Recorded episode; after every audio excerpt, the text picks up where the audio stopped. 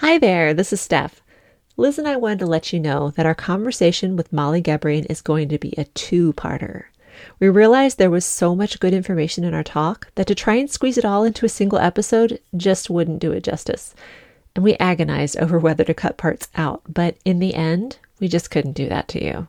So you'll hear the first part here and the second part in another episode, which will be available in the new year. We truly loved this conversation, felt so inspired, and we hope that you do too. Happy holidays. Stay safe, and we'll see you in 2022.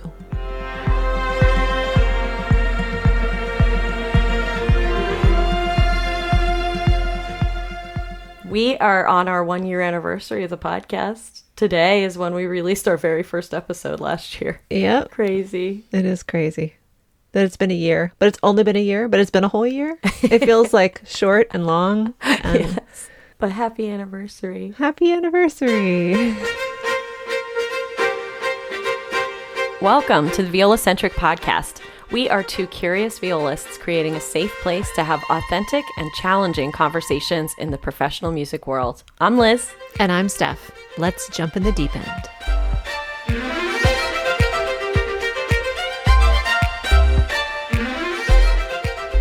There's this place about a block and a half from my house that's called La Cocina, and it's culinary training. People whose English is not their first language. Hmm. And I think it's a nonprofit. Anyway, they have a cafe, and I got a coffee from there today because I needed to walk. I needed to get out and walk. And it is delicious. It's reminding me that Starbucks really isn't that good. It really isn't. I'm sorry, Starbucks. They have a lot of variety. Yeah. And each time they come out with something new, I'm like, oh, now I'm going to really like Starbucks coffee. But it's never like life changing. No, that's right. It's not life changing. I mean, this was made with love. Aww. I don't know that my Starbucks cappuccinos are always made with love. Maybe after they unionize, they'll be made with love.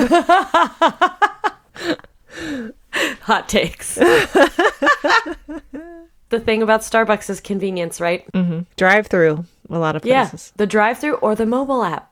Mm-hmm. That mobile app is an addiction. Yeah. It's a problem. But it's funny. I don't think it took me any less time to like walk to my local place and get this delicious cappuccino than it would take for me to order it on the app and drive the three, four minutes down the road to my Starbucks and pick it up and walk out. It's cra- it's crazy. Yeah. But also, you live in Arlington. You can walk to a coffee shop. Right. I cannot walk to a coffee shop. I know not everyone has that luxury. So often when I use the Starbucks app, I'm on my way to a gig and I'm like, oh, I don't have time to make coffee. I will order one, grab it on my way, and go. Yes. I'm also in this tricky situation right now because things have to be very convenient for me to do them at home. It has to be exactly the way I want to do it, or I won't do it. So, with relating this to coffee, I always used a single cup French press to make my coffee. I love it. I have a routine with the French press. I set the timer and I do certain things, and it's like a whole thing. But I broke my single cup French press, and now I can't find a single cup French press anywhere. You need to get you an AeroPress. I remembered your AeroPress. Mm-hmm. That came up in my search. Yeah. And then if you want to go camping, then you're all set because all you got to do is bring your French press. I mean, your uh, AeroPress. Yeah. So for all those times that I'm going to go camping. That's like one of their big selling points. And I'm like, never would I buy this to go camping ever. You're more likely to take it on a camping trip than I am, though, with your girls. You know what I do though? I bring that's true. But I do bring it like when I have out of town gigs. So to make it in the hotel room. Why not? Yep. You're so smart. That's so smart. It's way better than that hotel coffee. Bed Bath and Beyond, baby. But I could go like to Target and buy it. I don't know if they have it at Target. I know they have it at Bed Bath and Beyond. Oh, Bed Bath and Beyond. Okay. Yeah. Is that what you just said? Yep. Oh my God. I'm all over the place. Have you had your coffee yet? I'm, I'm drinking it. I'm working on it. I have to tell you this too. Actually, yesterday and today is one of those things where I've made a list of all the things that I need to do for everything my own stuff, stuff here in the house, getting ready for the holidays, all the various work things. Wow. This morning, when I was going out to get the coffee, I was looking at this list and I'm like, I don't even have time to do the things I want to do today. And I was doing this, I was like literally throwing a temper tantrum. and and my husband is just standing in the kitchen like making his bacon and eggs listening to me rant and rave about how stressed i am and i stormed out to go get my cappuccino and i was listening to incubus on i, I was listening to this like angry music on my uh-huh. walk storming up to the cappuccino place and it suddenly dawned on me that i'm wearing these like loungy sweatpants my friend gave me that literally say they literally say cranky pants on them You were wearing your cranky pants. while while, While throwing cranky. a temper tantrum. That's amazing. Is that causality? Do you think you were Yes. cranky because you were wearing the cranky pants pants? I put it into the universe. no, the the crankiness was before the pants. It's because I have no laundry. Oh. well, see, th- this is like a cascade of reasons why you're cranky. Oh, it feels good to laugh about it.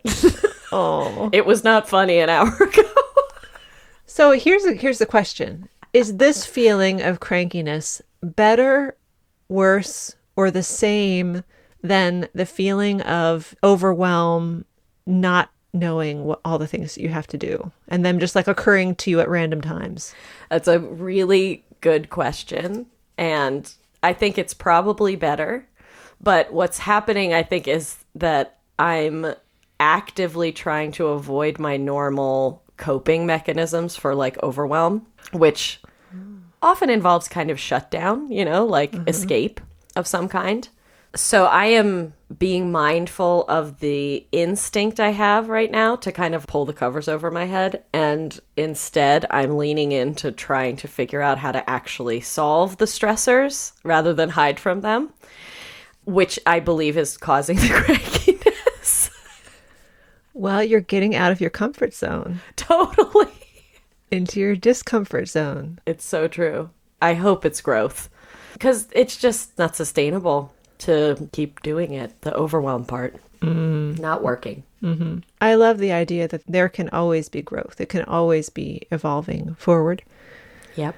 And that's why I love learning so much and reading so mm. much. It's just understanding that there's always more to know and there's always an improvement that you can make in some area of your life or something that you can understand better. Yeah. I love that. Evolution. Mm-hmm.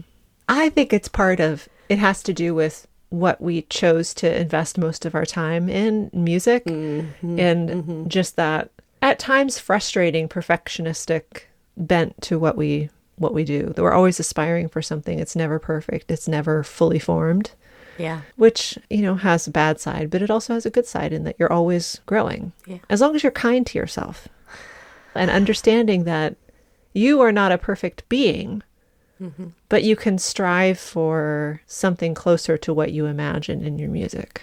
I love that. Mm-hmm. Yeah. You guys are going to hear Molly Gebrian in this episode, and I just eat up this kind of information. Newly discovered things, newly discovered connections that she's making on how we learn, how our brain learns, and how to use that information in a practical way in your practice or in your life.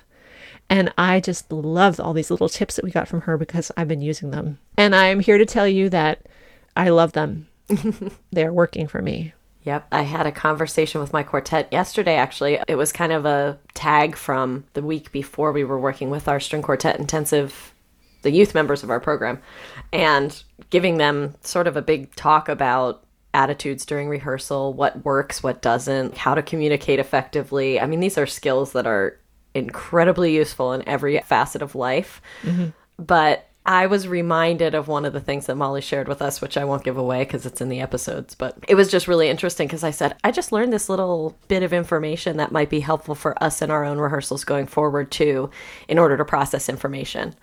And it was sort of, we all sat there for a moment and we're like, yeah, why don't we do that more often? It was just really interesting. So I can't wait to put that into practice there too. I totally agree with you. And I just absolutely love that there is this growing interest and dedication to understand, really understand how our brain works and how that translates to music. Mm. Boy, is it fascinating and it validates some of my struggles. Yes. Right? Yes. There's a point in there that I come to this like epiphany about the way that I have been thinking that one of my struggles was unique to me, but it is in fact just the way that one's brain learns. Yeah. And so it, you know, made me feel a little lighter after that, a little more graceful with myself, Yes. you know, that it's not just me.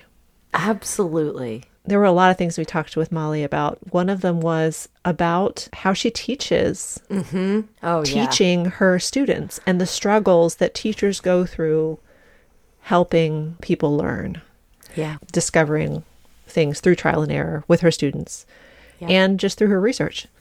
Yep.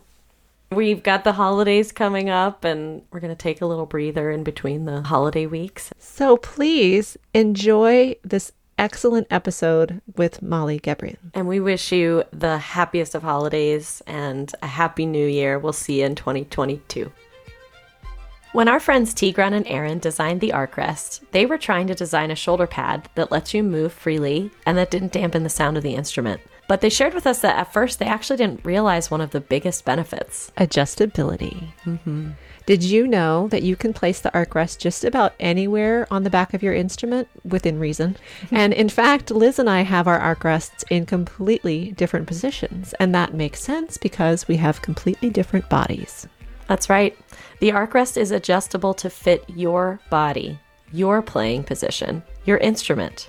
You can find what position works best for you, and even if you make changes to your setup or instrument, the placement of your arc rest will change with you. It's really simple. Mm-hmm. And you can mess around with it as much as you want. Yeah. If you're ready to give it a try, or if you want to know more, find Tigran and Aaron at thearcrest.com. That's T H E A R C R E S T.com. Hello, all. Liz and Steph here. As you know, Liz and I choose our sponsors because we really and truly value authenticity. We can talk most easily about things that we love and use regularly, which is why Potter Violins is such a natural partnership. Yes, Steph and I both have been taking our violas to Potters for years because we know they're a shop that really knows about violas. Their luthiers are some of the best in the country, and I trust them completely with my wooden baby. And not only that, but I'm actually bow shopping right now, which can be overwhelming. But I always go to Potters first because I trust them to help me find the perfect one for my instrument and playing style. Yep, both Steph and I found our violas there. Bottom line is that we both love the Potters team, and we're thrilled to welcome them as a season two sponsor. If you're interested in learning more about what they offer, you can find them at potterviolins.com and at potterviolins on Instagram. You know, it's the funniest thing in the world. I feel like I know you already. I know. Even though we've never had a conversation, just through like the viola world. And while I'm watching your videos, I'm like, oh, she's this is my friend Molly. She- You know, it's funny because of the videos, I've gotten a lot of emails from people who want to do like a one on one coaching or consultation or whatever with me, which is great. Obviously, we do it on Zoom and they're like, whoa, this is like watching one of your videos, but it's live. You can't pause you. Can't go back 15 seconds to hear what you said again. Again, yeah, that's Hang on. Molly. I need I need some coffee. Let me go back. I love that so much. Our guest today is Molly Gebrian, a violist who has distinguished herself as an outstanding performer, teacher, and scholar throughout the United States and Europe. One of her biggest passions is understanding how people learn and experience music, which has led her to collaborate on neuroscience research with leading scientists on music and the brain. She has extensive knowledge that she shares on her YouTube channel online and it's dedicated basically to helping musicians practice more efficiently. In 2019, she joined the faculty at the Fred Fox School of Music at University of Arizona as assistant professor of viola. And you have so many other accolades that we can share in this time that we talk together. It's just so wonderful to have you join us on the Viola Centric podcast, Molly. Thanks for being here. I'm so happy to be here. I'm so excited for this. Yay! Yay! Us too. So I have this funny personal connection to you because currently my father is also teaching at the University of Arizona. Oh, really? Yes. What does he teach? So I'm so curious to know if you have any knowledge of even that this program exists. But he is a professor through the racetrack management program. That's a thing? Wow. Okay. so there, there's your answer. yeah. I guess the, the, worlds don't collide too much, do they? no, no, we were laughing about this so hard. I was just FaceTiming with this morning. So at the University of Arizona, this is a really interesting thing. They have this industry funded program for horse racing, and it's in the Department of Agriculture. My dad actually got his degree from U of A, and his degree is in animal sciences. so he loves to tell everyone that he's an animal scientist, that that's like a thing he knows how to do. That's funny. You know, I started here in the fall of 2019 and then the pandemic started in 2020 right? So i had one normal semester and because it was my first semester here i didn't do anything outside the music building because i was getting like situated here. And then the pandemic happened and so i spent the last year and a half inside my house. Yeah i don't know really anybody outside the music building. I don't know any buildings outside the music building. Like i don't go anywhere else on campus. So yeah you're the worst person to run into on campus to ask directions from. oh, definitely. I know where nothing is. I know how to get to the music building, and that's pretty much it. I would be genuinely shocked, even if you were on campus for the last year and a half, that you would know about this program. that's true. it's very small, but they do. He's very excited because they have this big symposium going on in the next week, and he gets to see. He was in management his whole career, and so he gets to see all these colleagues of his. And I will also say, at some point, you may see him lurking around the music building because he is an aspiring guitarist. Nice he picked up guitar when I was like 18 and he practices himself like two hours a day. Every wow. day he plays the guitar and he's like, I might try to go see if I can snag a practice room at the music school. I'm like, I don't see why not, Dad. Like, just go right. over there. so maybe one day you'll run into him. That's right. Okay, I'll keep my eyes out. How is it teaching there? So, spring 2020, obviously, everybody was doing everything online. So, the 2020 2021 school year, I was also 100% online, as were most people at the university. And then this fall, I went back to teaching in person in October. Some of my students have preferred to stay online, and that's totally fine with me. So, some people, we have online lessons, studio class every week. There's a Zoom contingent and there's an in person contingent. And it's been nice to have that flexibility, actually, yeah. yeah. that students can attend however they want. Mm-hmm. What I didn't mention in our intro of you is that you have degrees not only in performance for music, but also neuroscience. Right. Which gives you this really unique and I think extremely important perspective in our world. I would imagine there are not many of you out there, are there? No, I mean, there are other people that have backgrounds similar to mine. I don't know any other violists who have exactly the same background as me, but there are definitely other people that have backgrounds in cognitive science of some sort and music performance of some sort, but there aren't a lot of us. What started you on that journey? When I got to Oberlin, where I went to undergrad, I knew I wanted to double major in something because academics in school had always been really important to me. And that's a big part of the reason I wanted to go to Oberlin because they make double degree so easy. Mm. But I didn't know what I wanted to major in. I was thinking maybe I'll major in Spanish or maybe I'll major in Russian literature. Like I have so many interests. And then my first semester, my freshman year, there was this freshman only like neuroscience class that looked really interesting in the course catalog. And I was like, okay, I'll sign up for that, you know?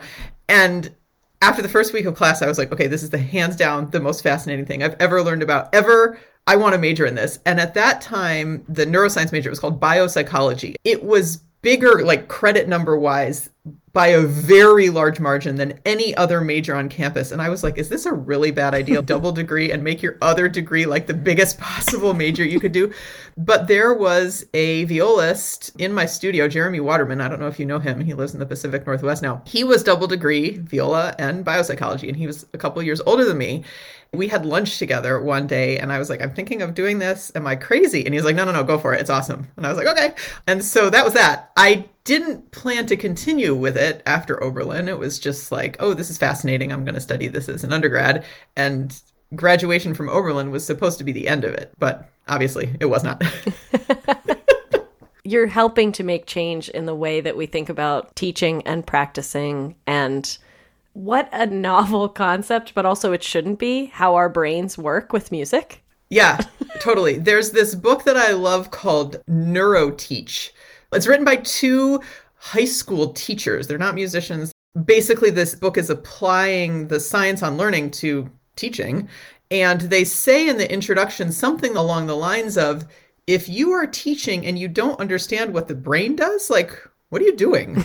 That's what we as teachers are impacting is the brain. If you don't understand how the brain learns, like, how can you possibly teach, right? Yeah. Seeing it laid out so starkly like that, I was like, oh, yeah, that's a good point. Yes. And it just made my head explode in a way because when you take it to the subcategory of teaching music, especially in a situation where you may be someone's private instructor or something outside of having a teaching certificate through music education degree. You're not trained to teach. Right. I wasn't trained to teach. Nope. Yeah, it's really I mean, I have very little training in how to teach also. Like I did Suzuki teacher training, one institute at a time. And as part of my doctoral work in viola, we had to take a classroom pedagogy class to learn how to teach theory or whatever, but it was just one semester. And that's pretty much all of my education on how to teach. That's weird, right? that shouldn't be the way, but it is. And that little bit of instruction I got on how to teach is like way more than most people, right? Mm-hmm. Yes. That's not okay. Mm-hmm. Yeah. And what you're able to impart with your students is it gives them like the insider scoop on how to make things work. Totally. So do you find yourself using your students as like kind of guinea pigs? oh, 100%. I teach viola pedagogy in the fall semesters here and I say to my students all the time, the only way you really learn how to teach is to teach, right? Yeah. You can have all this great knowledge and input on what good teaching looks like, but you really only learn it once you start to do it. And you have to experiment on your students. And every semester, there's a student who's like, Do you experiment on us? I'm like, Yeah, all the time. Every student is different, right? You don't know what's going to work for an individual student. So, in that way, of course, you have to experiment to find what works for that student. But sometimes there will be some playing issue that comes up over and over in students that seems to just not get solved very easily. And so, as a teacher, you're constantly trying to find new ways. And sometimes you'll have a brainstorm like, huh, I wonder if this would work. And you try it in a lesson and it works really well. And you're like, ooh, interesting. Okay, I wonder if it's just that person it works for or like everybody. Oh, I love the scientific method in your teaching. That's great. So, trying things and experimenting on and with your students leads to further innovation. It's so great because often I think teaching can kind of feel like an isolating kind of experience. And you know that there have been teachers before you who have solved these problems, but there's no like giant database of, okay, a student has this problem. Do this. Try this, this, this, this, this, this, this. So you almost have to reinvent the wheel, it feels like. Right. There are certain things that you learn, like, yep, this is how you solve this left hand problem, mm-hmm. or this is how you solve this bow problem. But there's always going to be unique problems that come up and there's always going to be unique students for whom your normal way of teaching something doesn't work for them. Mm-hmm. And then you have to come up with what else works. And sometimes coming up with something else is better than how you've been teaching it to everybody else. Even though it worked fine for everybody else, now you have a better way of expressing a concept, you know, for future students. Mm-hmm. Mm-hmm. Oh, it's so great. There's so many things that are coming up for me, like this idea that the only way you get better at it is by doing it. Yeah. And I do think about it in my own limited experience of having a private studio for the last 15 years of my life. Oh my goodness. I mean, I'm definitely a significantly better teacher than I was 15 years ago. Oh, totally. And I don't know if a degree would have necessarily changed that because I think practical experience is so important it's so funny. I'm also thinking of my dad in this situation just because he never taught a day in his life and he did the entire thing on Zoom last year too. And so I just keep saying to him, like, you have all this practical experience. That's what students can learn from. Totally. And what you said about your dad having practical experience that he can bring to the classroom. I mean, I am constantly discovering things in my own practicing. Yes. That, oh, this works really well for me. Okay, share it with my students. And that's why I think it's really important for teachers to continue playing and performing because if you are a good musician, you're constantly learning and working on yourself, and you can bring that to your students. And speaking of bringing practical real world experience to your students, what's the blend of majors that you have there? Are they all education? Are they performance? Yeah, it's a really big blend. So I have undergrads, I have master students, and I have doctoral students. So we have a whole bunch of different levels. And then amongst the undergrads, it's a mix of performance majors, music ed majors, and music minors who are majoring in all sorts of other interesting things. It's a really big mix. We're talking with people who are in academia lately. And I really feel like the world of applied performance, teaching, and making a career in music has really vastly changed over the last, like, even five to 10 years. Mm-hmm. So, how are you preparing these kids for the actual real world that's literally changing before our eyes right now? Orchestral playing isn't going to look the same. It isn't looking the same for Liz and I. We're in the freelance world. You're teaching online, you're teaching in person how do you prepare kids these days for the evolving that the music industry is going through? That's a great question. I think everybody's kind of like, oh God, what we've been doing for like 500 years or whatever, like this has to change, but institutions are really slow to change. Totally. Classical music is really slow to change. Mm-hmm. And I mm-hmm. think this is something that we're all sort of grappling with at an institutional level, but also personally. I mean, one thing that's always been very important to me is performing music outside the standard canon. Mm. And that is something that's a real priority with my students too. Here at the University of Arizona, we have in the spring, we have a string solo competition where students have to play something for unaccompanied, whatever their instrument is, but it has to have been written since 1950. Nice. And starting this year, there will be a requirement that the composer has to be from a traditionally underrepresented group.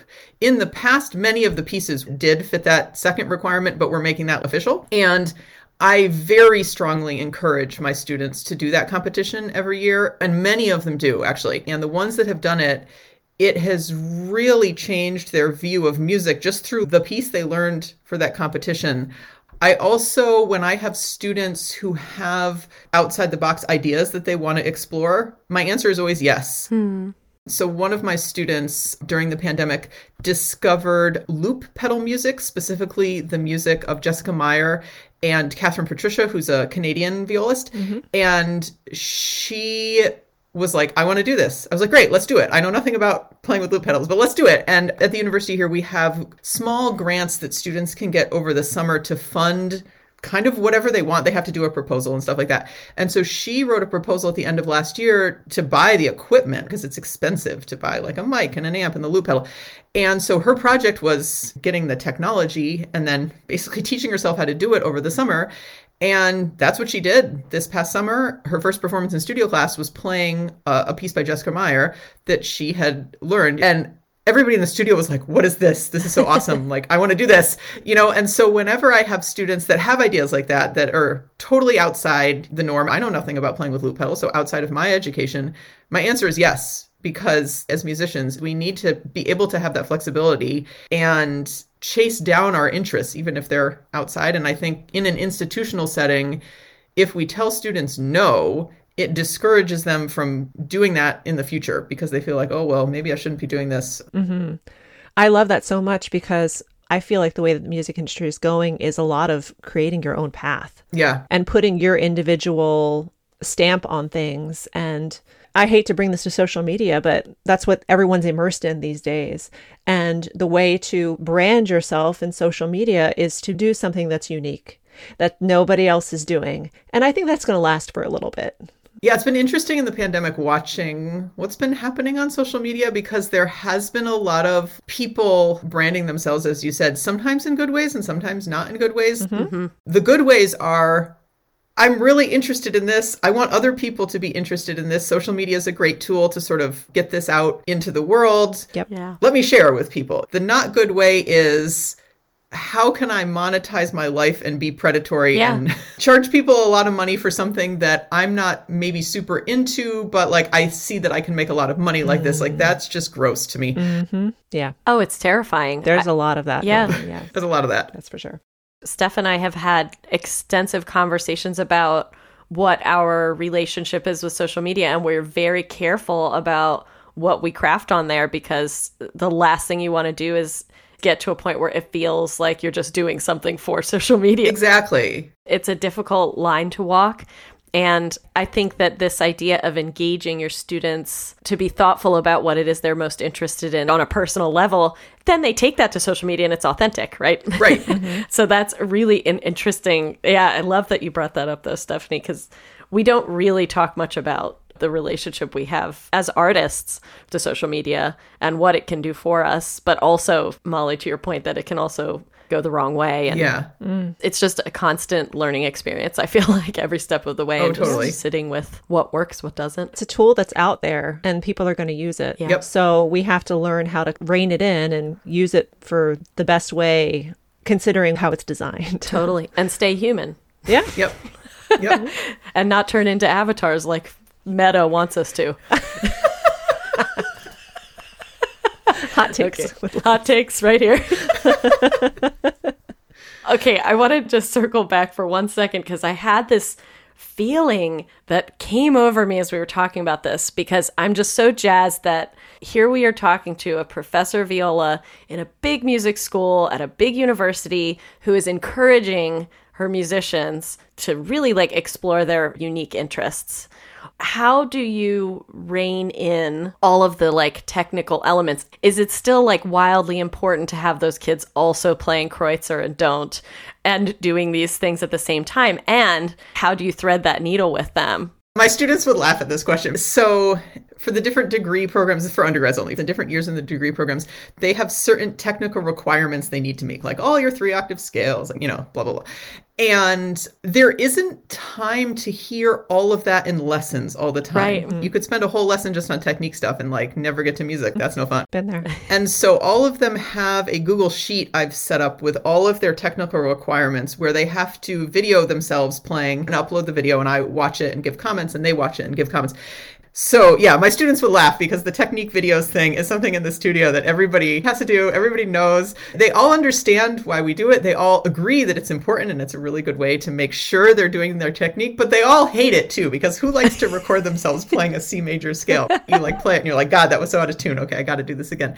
So we do all this standard technique that everybody does. My solution, so that it doesn't take all of the lesson time, has been to move it online. I love that. That's brilliant. I wish one of my students were here so they could chime in and be like, it's horrible. but it's been great because, I mean, there's video evidence. No, it's not in tune. Or look, your bow is super crooked. Or like whatever. And they can see that in their own video. Like, oh God, you were telling me in my lesson that, you know, my bow's all over the place. My bow's all over the place. Or, you know, whatever it is. And then the Google Sheet, they have the same one for all four years. And so it's also a record. When you're a senior, go go look at your freshman videos. See how far you've come. But it also helps students learn how to record themselves. So they're like framed in the thing and the audio sounds like, it isn't peaking every two seconds so you can actually hear the pitch. Basic audio video skills like that, which I also think are increasingly important. Totally. So key. I don't even remember being encouraged to record myself in college. Oh, no. No. Well, there wasn't really a practical way. It wasn't a thing. And yeah, it's just amazing to me. I'm thinking about how many lessons I spent just working on technique in undergrad. Hmm. Only. That's all we would have done.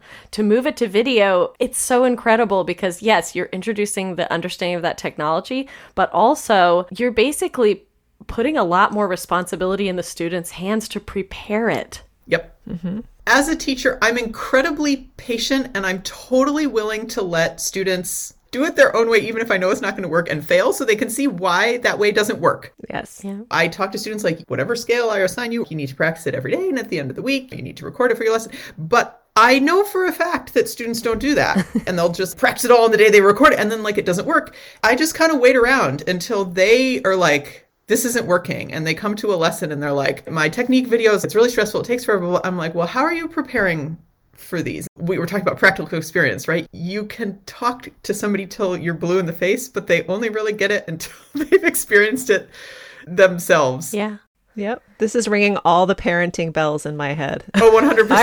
I think that's part of why a lot of people find teaching very frustrating because I think a lot of people think teaching is you tell a student something and they do that thing. No, that is absolutely not what teaching is. The bassist, Michael Klinghoffer, he's an Israeli bass player, he says people go into teaching because they like to say the same thing over and over and have nobody listen to them.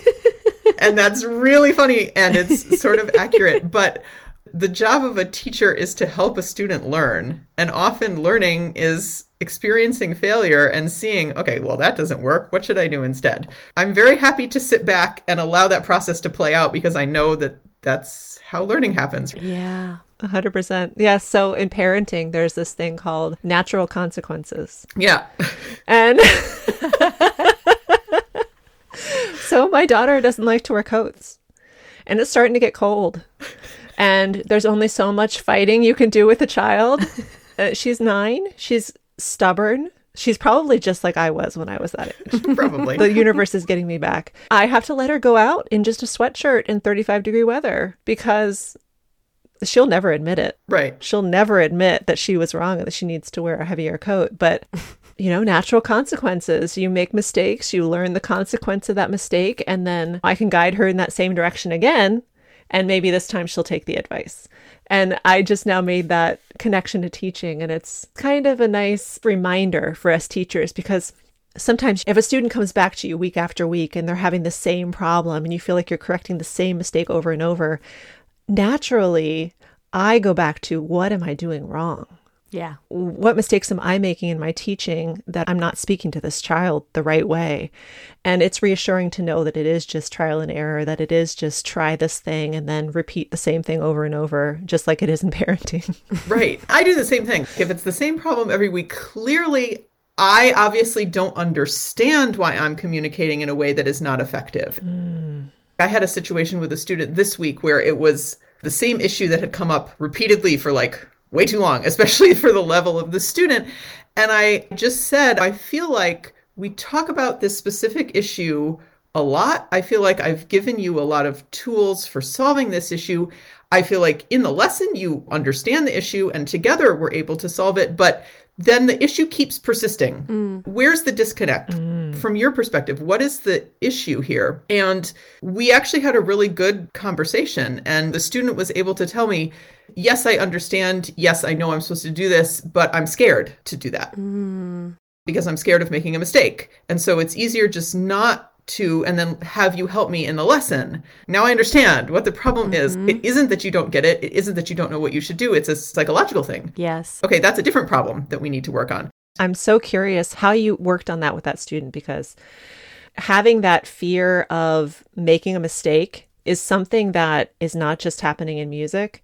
It happens, I bring this back to my daughter. She's so hesitant on doing math. Mm. And it's that lack of confidence, that worry about making a mistake. I don't know. I know that I've never scolded her. I don't feel like I've ever had a teacher who shamed me for playing out of tune or anything like that. But how do you go about talking to your students about, I'm scared to make a mistake? I think that that's a really big cultural standard that even though you've never shamed your daughter for mm-hmm. getting a math problem wrong, mm-hmm. that's a cultural message that we are fed all the time. I mm-hmm. remember reading, I don't remember if it was an article or a book or whatever, but some journalist was observing a classroom in Japan and they had students go to the board to try to solve some math problem and one of the students was struggling and in an American classroom, that would be kind of embarrassing for the student. Mm-hmm. But in that classroom, the kids were like cheering that kid on, helping him solve the problem. And when he solved the problem, they all like applauded him for sort of persevering through the struggle. And I was just so, I don't know, that scene was like, wow, that would never happen in an American school. We have this cultural stigma against struggling Yes. that if you struggle with something, even if you get it right in the end, if you struggle, it's bad. Struggle is bad. And if you struggle and fail, well, that's a disaster. Mm. Mm-hmm. But failure and struggle is literally the only way you can learn. If you can already do something and it's easy, then there's nothing to learn. And your brain is like, yeah, we got this. Everything worked out. But if you're struggling with something or you can't do something, there's a mismatch between what you're doing and what you want. Just to be very concrete with music, if you're playing a D and it's sharp, and you know that it's sharp, there's a mismatch between what you want and what's actually coming out of your instrument. And that mismatch is a cue to your brain to say, okay, something needs to change. If the D is in tune, there's no mismatch, and your brain is like, yep, we got it. But when there's a mismatch, that tells your brain, okay, something isn't right. We need to make an adjustment. And making that adjustment is how you learn. And so it's like absolutely necessary for learning. And I talk to my students about that a lot. And it doesn't feel good, right? It doesn't feel good to struggle. It mm-hmm. feels very frustrating when it happens in a lesson and I can see they're frustrated. I can see they're struggling. I say, this is the feeling of learning. Oh, I love that. Make that clear to yourself. This is what learning feels like. And reframe for yourself that this feeling you're experiencing right now, that it's uncomfortable and it's not nice, it's exactly the feeling you want because it means you're learning. It's not a bad thing. It doesn't mean you're a bad musician or a bad viola player or you're not smart. That's what learning feels like. And reframe that feeling as what you're looking to experience. Oh, I love that. It's a cue. Exactly. It's so good. It's like a physical cue that something is evolving and changing. It's so good. I can't. I love that so much. That's like every aspect of life is that. Yep. And I think for even fully formed adults who are out there in the world, like doing their thing, I- I know that when I get uncomfortable in my practice room, my instinct is to shut down. Oh, yeah. That is my instinct. And this idea that I can actually sit with it and work through it, and that then I will solve that problem. It's just so amazing. I do a lot of this work emotionally, but I have not yet related it to the practice room. Mm. It's just so interesting for anybody else who that resonates with. Yeah, totally. So every semester in my studio, we read a book together that's not music specific. So this semester, it was Peak by Anders Ericsson. And he talks a lot about in that book about like getting outside your comfort zone. And so we've been having these discussions in the studio. And I say to my students, if you're comfortable, you're in your comfort zone. If you're not comfortable, by definition, you are not in your comfort zone, right? Because I think everybody sort of understands that in order to grow, you have to get out of your comfort zone. But I think even though it's obvious when you say it that way, people also don't realize that getting out of your comfort zone by definition means you are going to be uncomfortable, Yeah. right? like to really internalize that is hard. exactly. Acceptance. Yep. Thank you so much for listening today. And thanks also to our season two sponsor, ArcRest. Another thanks to Alto Clef Gifts, where you can purchase viola-centric shirts and mugs and a variety of other fun items featuring our beloved Alto Clef. You can support our future episodes by supporting our sponsors through our PayPal link or Venmo and by rating and reviewing us on Apple Podcasts. And please consider sharing your favorite episodes with your music loving friends. Our episodes are produced by Liz O'Hara Starr. The viola centric theme music was written and produced by JP Wogerman and is performed by Steph and myself. Thanks again for listening. Let's talk soon.